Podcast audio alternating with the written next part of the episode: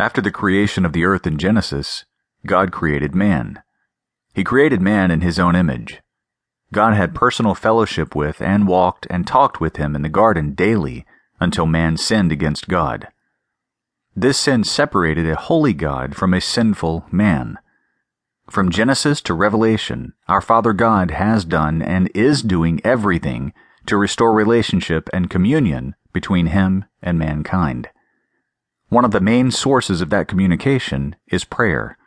No matter how many different religions and denominations, no matter what our theological viewpoints are, the common denominator that helps keep us all united is prayer. We pray in all manner and places. We pray as a corporate body, together with our friends, and in small groups.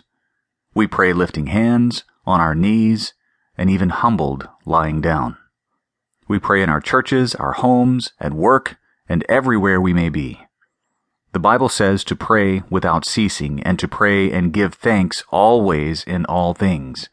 1 Thessalonians 5:17, Ephesians 5:20. I feel the Lord is calling his children to a greater level of prayer. I believe even more that the Lord is calling us to an intimate communion of prayer. The Bible refers to getting in our prayer closets. See Matthew 6 6. Prayer is more than communication, it is communion.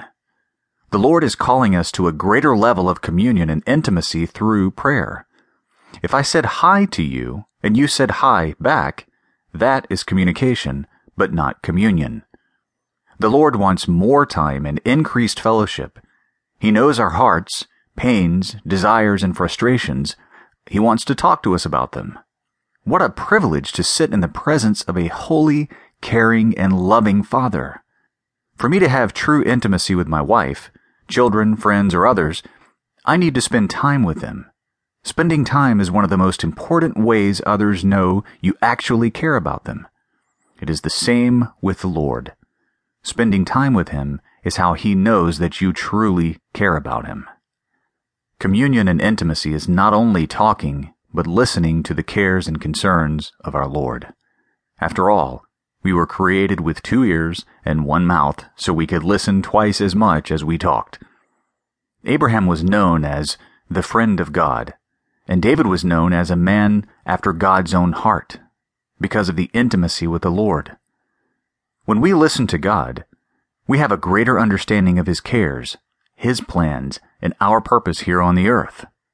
The truth is, spending time, talking, listening, and obeying the Lord is the definition of true intimacy.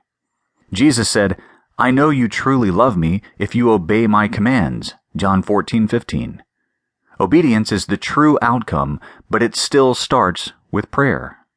Intimacy leads us to think about, meditate on, and long to be with the beloved all the time.